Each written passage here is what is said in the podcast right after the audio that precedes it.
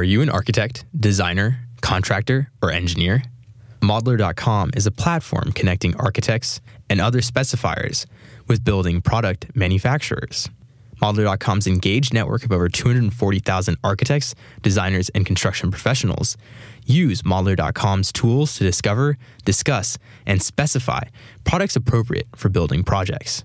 We at KZSU Stanford thank Modlar.com for the generous underwriting of production and broadcasting costs for the modern architect.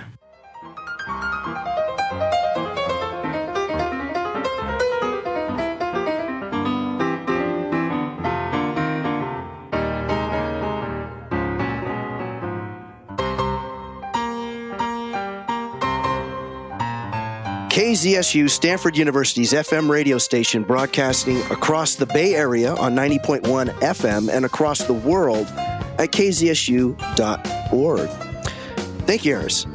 Today, we're joined by the dynamic and inspiring René Silvin. René was born in New York and raised in Switzerland.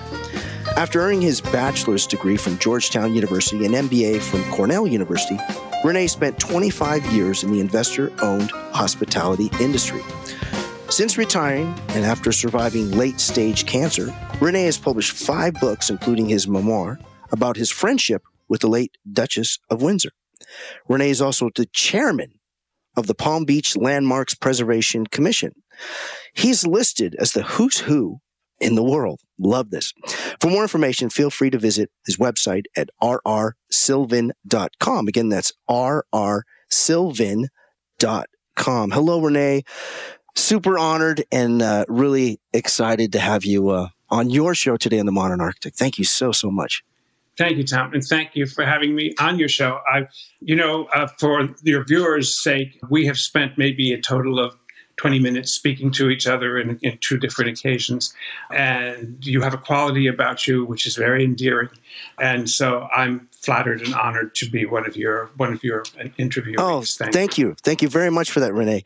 René, we like to start off our uh, your show with a prayer, a mantra, a quote that you even you don't have to necessarily live by, but it really matters to you in your personal, professional life. And love to hear uh, love to hear yours. Well, can I give you two, Tom? Absolutely. Two? Thank you. In terms of a, of a prayer or a mantra, you know, uh, for your viewers' sake, we've talked about a lot of people who we've loved and lost. So I, have give, I've delivered a lot of eulogies. And one of the refrains that I use in all of my eulogies is a quote from Cicero. And so I'm going to paraphrase what Cicero said, which is that the lives of the dead are committed to the memory of the living.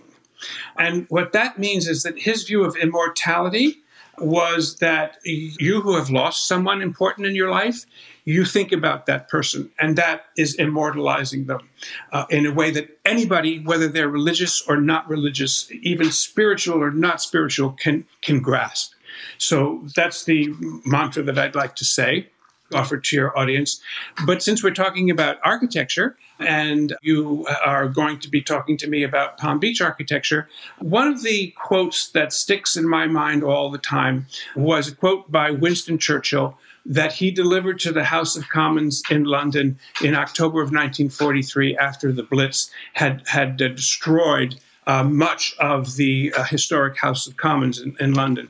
And while they were talking about the plans that they were going to have, um, he said this very simple sentence We shape our buildings. And afterwards, our buildings shape us. And I think that's really, it's a very plain, simple thought, but I think it's terribly important. And I also think that buildings' shapes attract certain people. Uh, now, fortunate people the vast majority of people in this world live where they have to live. For people who are fortunate and are able to choose a home, I think that your choice of home is extremely important because, as Churchill said, it will shape you. And I think that certain homes attract certain people who have certain proclivities to make change. You know, we, are going to be talking about Addison Mizner, but and I'm skipping ahead, I hope you don't mind, but that book is called The House That Changed Palm Beach because I, I believe that uh, certain homes attract people and that given the way they were originally shaped, those people then fall in by some sort of cosmic reality and they lead a life that the house kind of starts to dictate to them. And certainly, in respect to the house I'm talking about there, Palm Beach, it, well, every single owner helped shape this town, this little town of Palm Beach. Terrific. This is outstanding, René. And on that Palm Beach and how it was shaped, share with us, you know, the house that changed Palm Beach or built it. Palm Beach. It may not built it, but he did. Well, so I think we're getting out of sequence, but I don't care if you don't absolutely no, no. But let's just. Let, I'd uh, love to have this just flow. Okay. So I always, when I, I was a businessman for most of my, my life, I had always wanted to study history and particularly art history. But in my generation, again, if you were fortunate and you were able to go to college, generally speaking, your parents told you what you were, where you were going to go and what you were going to study. And so um, my parents nixed the idea of art history. It was uh, not what they wanted to do. So I'd always had in the back of my mind, I really love architecture and I love to study architecture. And so when I retired, I did throw myself into the study of architecture. But its roots took place way back because you had asked me to also consider sort of uh, relating to your audience an amusing story. And let, let, me tell you that because it does mm-hmm. tail into what we're talking about. My parents lived on opposite sides of the ocean. I was uh, when I was a kid, and I lived in Switzerland. And on occasion, I was uh, uh, sent to see my mother, and it was usually at Christmas time. My mother loved architecture, and she lived here in Palm Beach. And so um, she would say to me as, as a small child, René, I, we're going to, I'm going to go and have lunch with so and so. And many of these people had historic homes here in Palm Beach. And she said, I was, you know, 8, 10, 12, and into my early teens during this phase. And she said, You know, you're going to eat in the kitchen, which was fine with me because I always had a lot more fun. Um, with, with, with staff. And she said, You're going to eat in the kitchen, but I've arranged to have someone show you around the house Sometimes it was the architect, sometimes it was a house manager. And while I have lunch with so and so, they're going to show you around the house and they're going to give you a history of its architecture. And tonight I'm going to give you a quiz. So, my love for architecture in general, uh, residential architecture in general, and in Palm Beach in specific, took root when I was this small kid. One time, I know the year because uh, uh, we went to uh, Rose Kennedy's house, Joseph and Rose Kennedy's house, the president's parents' home here in Palm Beach. And she explained to me that the son uh, had just been elected president. So it was in 1960. Uh, I was 12 and she said, "You know, you're going to eat in the kitchen." And then this whole this whole story evolved with La Querida. The, the, my the sweet sweetness is the name of, of their home, and so I started this whole love for architecture through my mother's games as a kid. And uh, I thought your viewers might be interested mm-hmm. to hear that what, one of the, one of the the interesting uh, memories was uh, with the at the Kennedy compound here in Palm Beach, which, by the way, has survived. It is a Mizner. Mizner built uh, 37 homes in a in a, a, staggeringly short period of time. He he was only successful at in business for eight years, and during those eight years, he built a staggering uh, 27 homes. And of those homes, uh, I beg your pardon, I say 20, 37 homes. Of those homes, 20 have survived. And so uh, we're, we're very fortunate because, as you probably know, in the 60s, 50s, and 60s, uh, we, America lost so much of its gorgeous architecture, particularly residential architecture, because people didn't want to maintain these homes anymore, even if they had the money to have the staffs that was necessary to run them. That's where the term white elephant came into play. Wow. So was that the intent to create what Palm Beach is today and what it has been in the last hundred plus, little over hundred years? Was that the intent to make it a place where people had that level of appreciation for as many parts and facets of life as uh, there can be? Well, I'd like to go back to a little bit to the beginning of Palm Please. Beach. Um, Palm Beach is this. People think it's an important town. It's not. It's a tiny little, very vulnerable barrier island that's connected to a big town called West Palm Beach. But we're this tiny little town that is at its widest four blocks wide, and it's connected to West Palm Beach, a major city of about 100,000 people, with three bridges. Oh, at the height of our season, we just have 8,500 people. It's become so famous in recent times, uh, obviously because of Mar-a-Lago, which perhaps if you want, we can talk about it. But, so there was nothing here until a ship called the Providencia, which was a Spanish ship had come from Cuba and it was on its way back to Spain in 1879, and it was carrying a cargo of coconuts. And it came ashore because Palm Beach is a little bit of a knuckle. It's the easternmost point in Florida. And if you look at a map, it's a knuckle that sticks out into the Atlantic, even though it's not the southernmost point. It's, it's the easternmost point. And a lot of shipwrecks, a lot of ships came ashore here. And it, the Providencia, uh, crashed, uh, came ashore right where many years later Marjorie Merriweather Post would build the fabulous Mar-a-Lago. And coconuts fell out, and the very primitive local people who were here gathered up these coconuts and uh, they planted them. They thought they'd have a great crop. And all of these royal palms arrived. And so, ergo, Palm Beach got its name. But nothing happened here until later on, uh, towards the end of the 19th century, when Henry Morrison Flagler extended his, his railroad. He was a, a he was a brilliant man. Of course, he was enormously wealthy. He was John D. Rockefeller's partner, and he also owned this railroad. And he had the last outpost for America heading south along the East Coast was to St. Augustine. And then he had the courage to build um, further down, and the next outpost was here to Palm, to Palm Beach before the outpost at Miami and ultimately the outpost all the way to Key West. But he loved Palm Beach so much and he loved the geography and the topography and, and everything that he decided that this is where he would build his home. And he built a home by, called, called Whitehall by Carrère and Hastings, New York architects. And it is a wonderful museum that you can come and see here today. Uh, it's been beautifully maintained. He built it as a wedding present for his wife, 40 years his junior, Mary Lily Kenan. But that was in, ni- it, it opened in 1902. So after the Providencia and the beginnings of the very early beginnings of Palm Beach, there was nothing here except a few very primitive cabins and cottages and bungalows that we fortunately have been able to preserve too. One of them was, in fact, the, the home that he lived in while he was building uh, Whitehall. It's called Seagull Cottage. Fortunately, we have preserved that uh, through, in part, because of my work on landmarks, but my predecessors. And the other, the very oldest house here in Palm Beach is a house that came down in barges from New York in three sections that was bought from a Sears catalog. And, you know, Sears Roebuck was huge in those days, and you could buy these little portions of houses. And some chap bought them and brought them down on a barge in 1896. And so one of our two oldest houses was not built here, it was brought here on a barge. And mercifully, we have been able to save it and pr- renovate it and preserve it. And uh, so it, it's a private home now, but Seagull Cottage you can visit. Whitehall you can visit. There, all of these are rather together because Palm Beach, as I said, is, is so small. In fact, the joke is that it is four blocks wide, four miles long, and above everything. Oh. this is outstanding, René.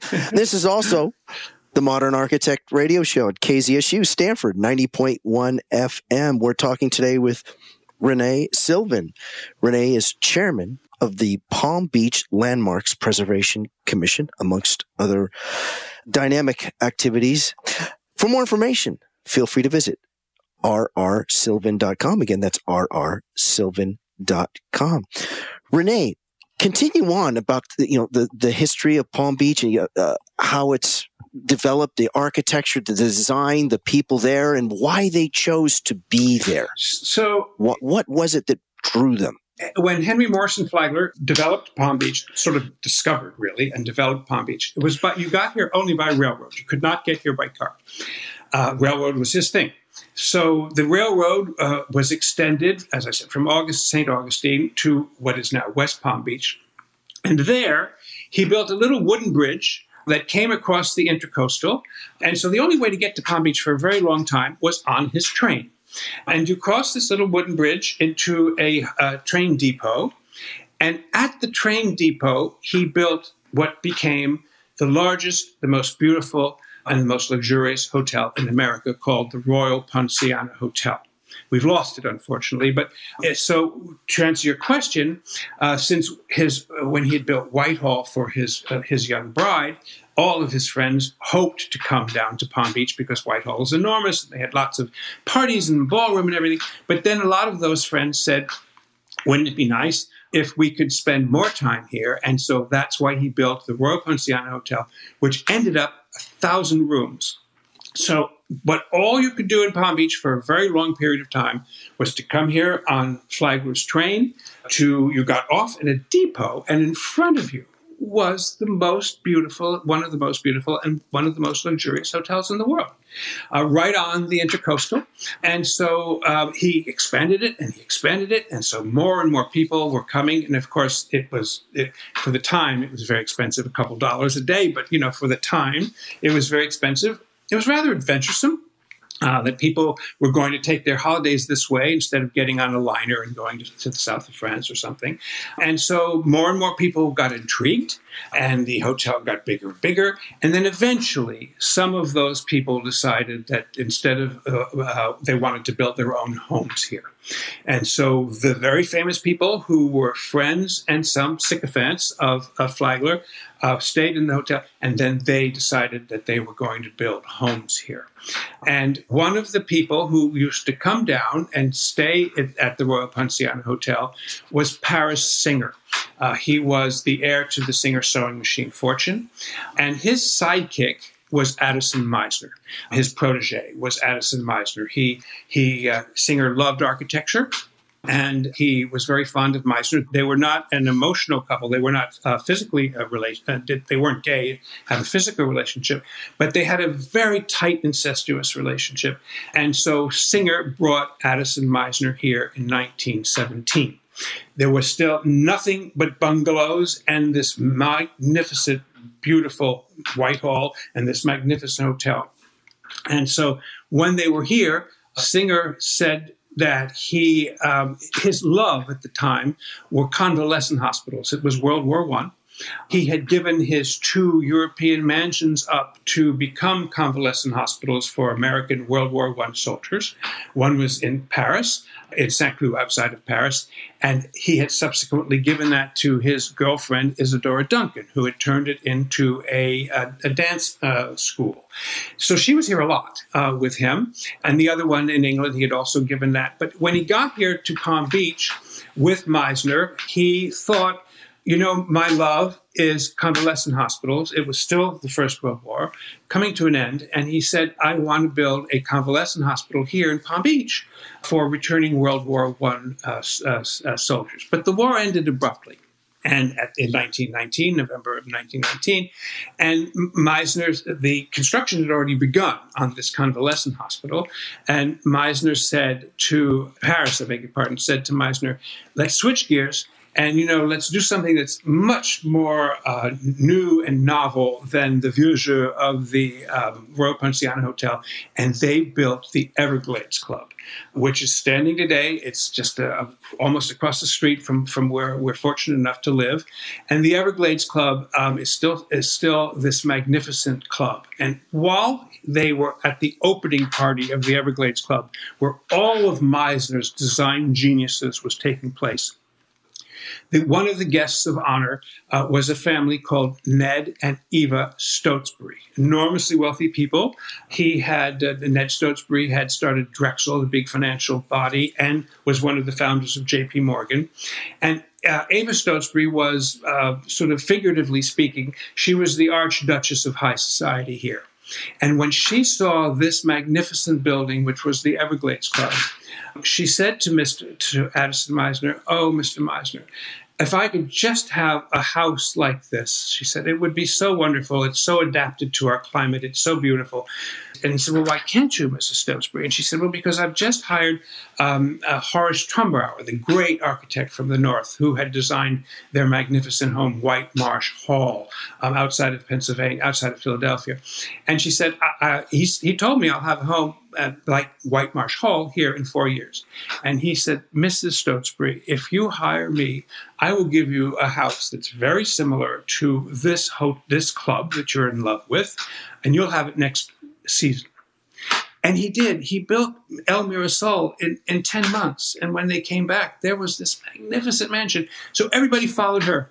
So to answer your question, and I rambled on a little bit, it was Eva Stotesbury who was the first client of Addison Mizner, and she was so revered in high society that everybody followed her, including Marjorie Merriweather Post. Is it? Uh, I'm going to reach on this one, René. Can we say that the architecture, going back to your quote about with Winston, that they shape us, that it absolutely influenced who it attracted and who, who chose to stay? It's the architecture. Obviously, the climate and uh, the location helps, but the architecture is what seems to have kept and inspired people to stay. What's your thought on that? I think I think you're right, but it had to have a gift. Uh, the you see when Miser saw Whitehall, he he said to he said, well, you know, this is just another Southern style mansion. And it is. Whitehall, fabulous and amazing as it is, if you look at it, it could be in Charleston. And Mizner said, so it's not, not adapted to our, our climate. And he said he had studied architecture in Guatemala when he was a young child. His father had been appointed ambassador, a minister, but it was roughly uh, the equivalent of an ambassador. And he fell in love with architecture there. He fell in love with the 17th century Spanish architecture that he saw in, in Guatemala.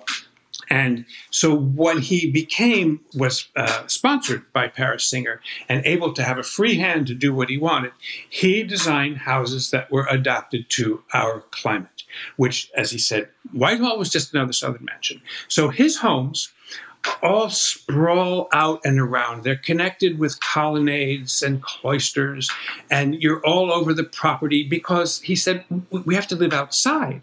You know, uh, people don't think of it. Modern people now they build these great big lumps and they air condition them, and and and they push their boundaries to the extent of the zoning rules right up to the neighbor, uh, and there's no inside outside living anymore. And he had this whole thing about how you you became part of the site. You're here in this wonderful climate in the winter, and people only came in the winter. So let's create homes that take advantage of that and that are perfect. He even would think of where the prevailing winds were to put the kitchen in a certain place so that the smells would go out that way, of course, in an era that was pre air conditioned. And all of his great rooms had, had windows on three sides, and they were connected by cloisters. We have some homes here in, in town that we've preserved that are all that way, and, and you ramble around, and, and it's, it's, it becomes a it's a fantasy. It's it's an absolute fantasy land to, to visit these homes and, and to and to work in them. And so people really realized that this was a wonderful way to be. And those homes did shape the way that they behaved. He, in fact, Mizner uh, said, I want to be, he'd say to all of his very famous clients, I want to be the interior designer for the house on its ground floor. I don't care what you do upstairs, but on the ground floor, you are going to live the way this house was meant to be lived in. And so he would he would be the interior designer. One of his clients was the great American family, the Graces, Josh Grace, and his wife's name was Margarita. Uh, I'm, I'm sorry, the Phippses, and his wife's name was Margarita Grace Phipps, the Grace Shipping Line. And he would gather all of his clients together as more and more followed uh, Mrs. Stotesbury, um, and then the Phippses and everything else, they would get and they would go over uh, to Europe every summer on a buying spree. And they would go over on the great liners of the day. Mrs. Grace would send a couple of freighters that would be there uh, when they this group arrived. They arrived with uh, staff and these specially made cars. And, you know, it was not that far after the First World War, everything was for sale. And they bought up everything. I mean, whole sections of houses and rooms and pillars and beams and fireplaces and everything. And they'd fill up Mrs. Grayson's freighter, which would go back home and come back, and instead of meeting them in the south of France, would meet them in Italy and so forth. And so the clients loved working with Mizner because he was fun. Up until then, people like uh, Trumbauer, uh, that Mrs. Stotesbury had used in, in Philadelphia, and others, they were stuffy you had these very formal meetings. He went to their offices and, and these very formal meetings, and he was in a stiffy collar, and, and it took forever. Uh, Mizner would whip it out, and he would then they'd go on these buying sprees, which was so much fun. And in his home, Villa Mizner here, um, he had a string quartet every single day. Five days a week, he had a string quartet playing in the foyer and it was uh, open house for his clients. They would come, Perhaps Irving Berlin would be playing on the piano in a corner. Isadora Duncan would be dancing around in the living room. And so, and they would talk about, they would talk business. He had connected his home, Villa Mizner, with a bridge over to another building where his architectural firm was. And they would walk over there and look at some drawings, and then they'd come back. And so, working with Mizner was fun. It was a novelty. Uh, and I think even to this day, I don't know of great architects who work that way. And so uh, that's how he acted. That's why people, his clients loved him, mostly women. They would tell their husbands that they were going to use him, period. and it, don't worry about the bill, um, Mr. Phipps. Uh, so what if it's over budget? You know, we're having so much fun. And, and so um, that's where all of these great mansions came. Then other architects dribbled in. Mizner's style um, is called Mediterranean Revival, Medrev.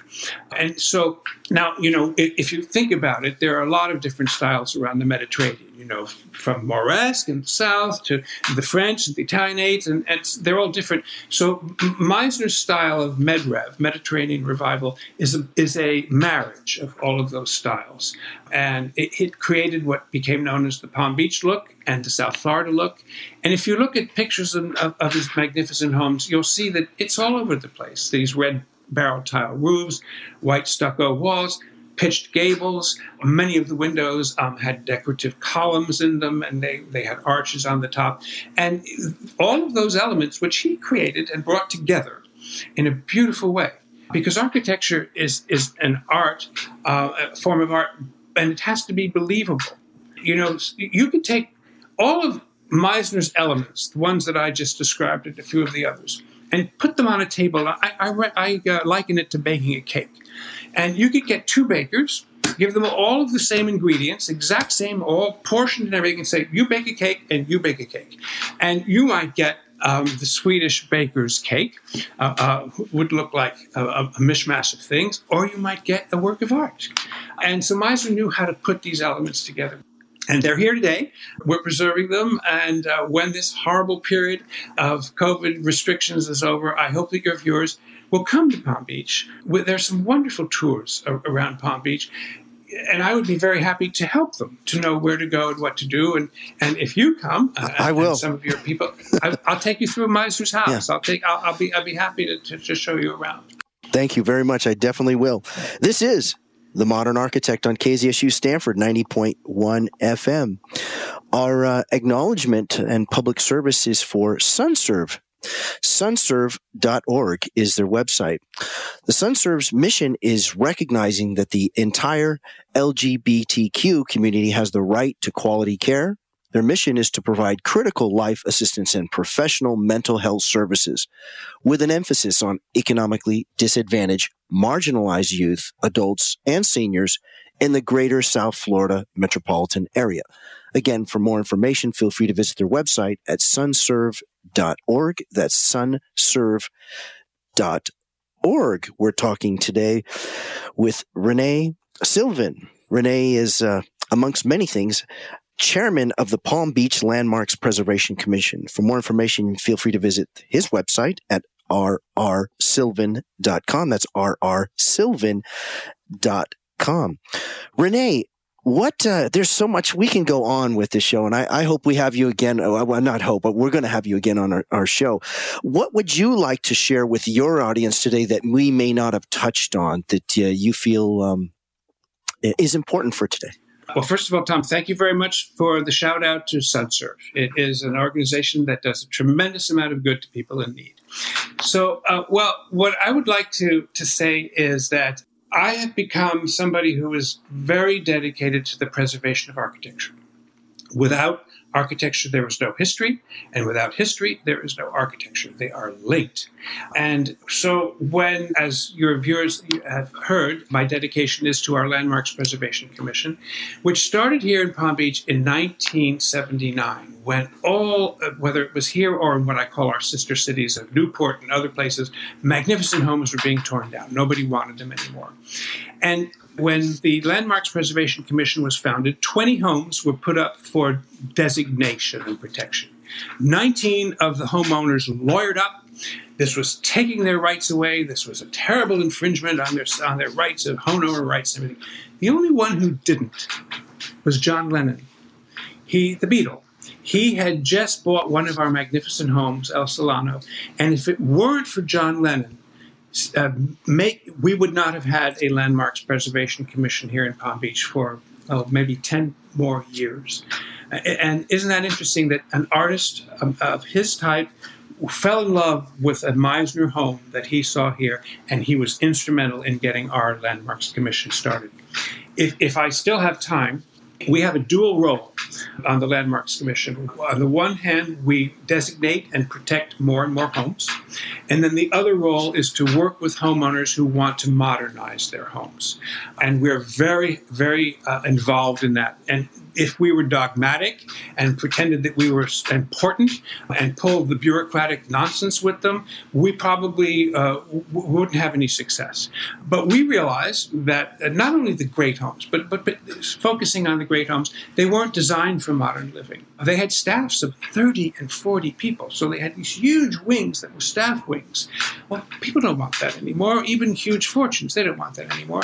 They had vast kitchens, and they didn't have, but if they had pools, they certainly didn't have family rooms that gave out onto the pools.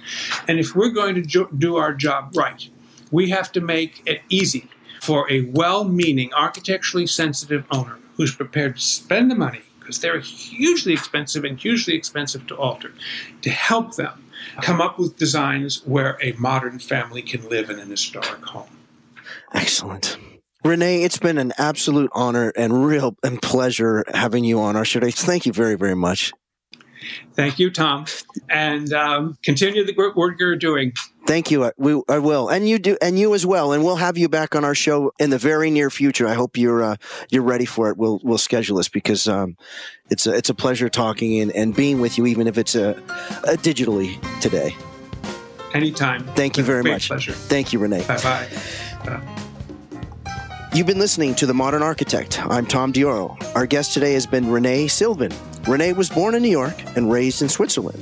After earning his bachelor's degree from Georgetown University and MBA from Cornell University, René spent 25 years in the investor owned hospitality industry. Since retiring and after surviving late stage cancer, René has published five books, including his memoir, about his friendship with the late Duchess of Windsor. René is the chairman of the Palm Beach Landmarks Preservation Commission and is listed in the Who's Who in the World. Love that. For more information, feel free to visit his website at rrsilvin.com. Again, rrsilvin.com. Join us again next time when we welcome another outstanding architect, engineer, influencer, or civic leader committed to positive and sustainable cities, communities, and lives. I'm Tom Dior.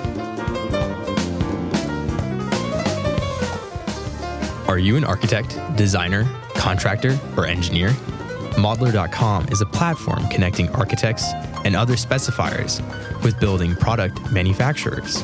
Modlar.com's engaged network of over 240,000 architects, designers, and construction professionals use Modlar.com's tools to discover, discuss, and specify products appropriate for building projects. We at KZSU Stanford thank Modlar.com for the generous underwriting of production and broadcasting costs for The Modern Architect.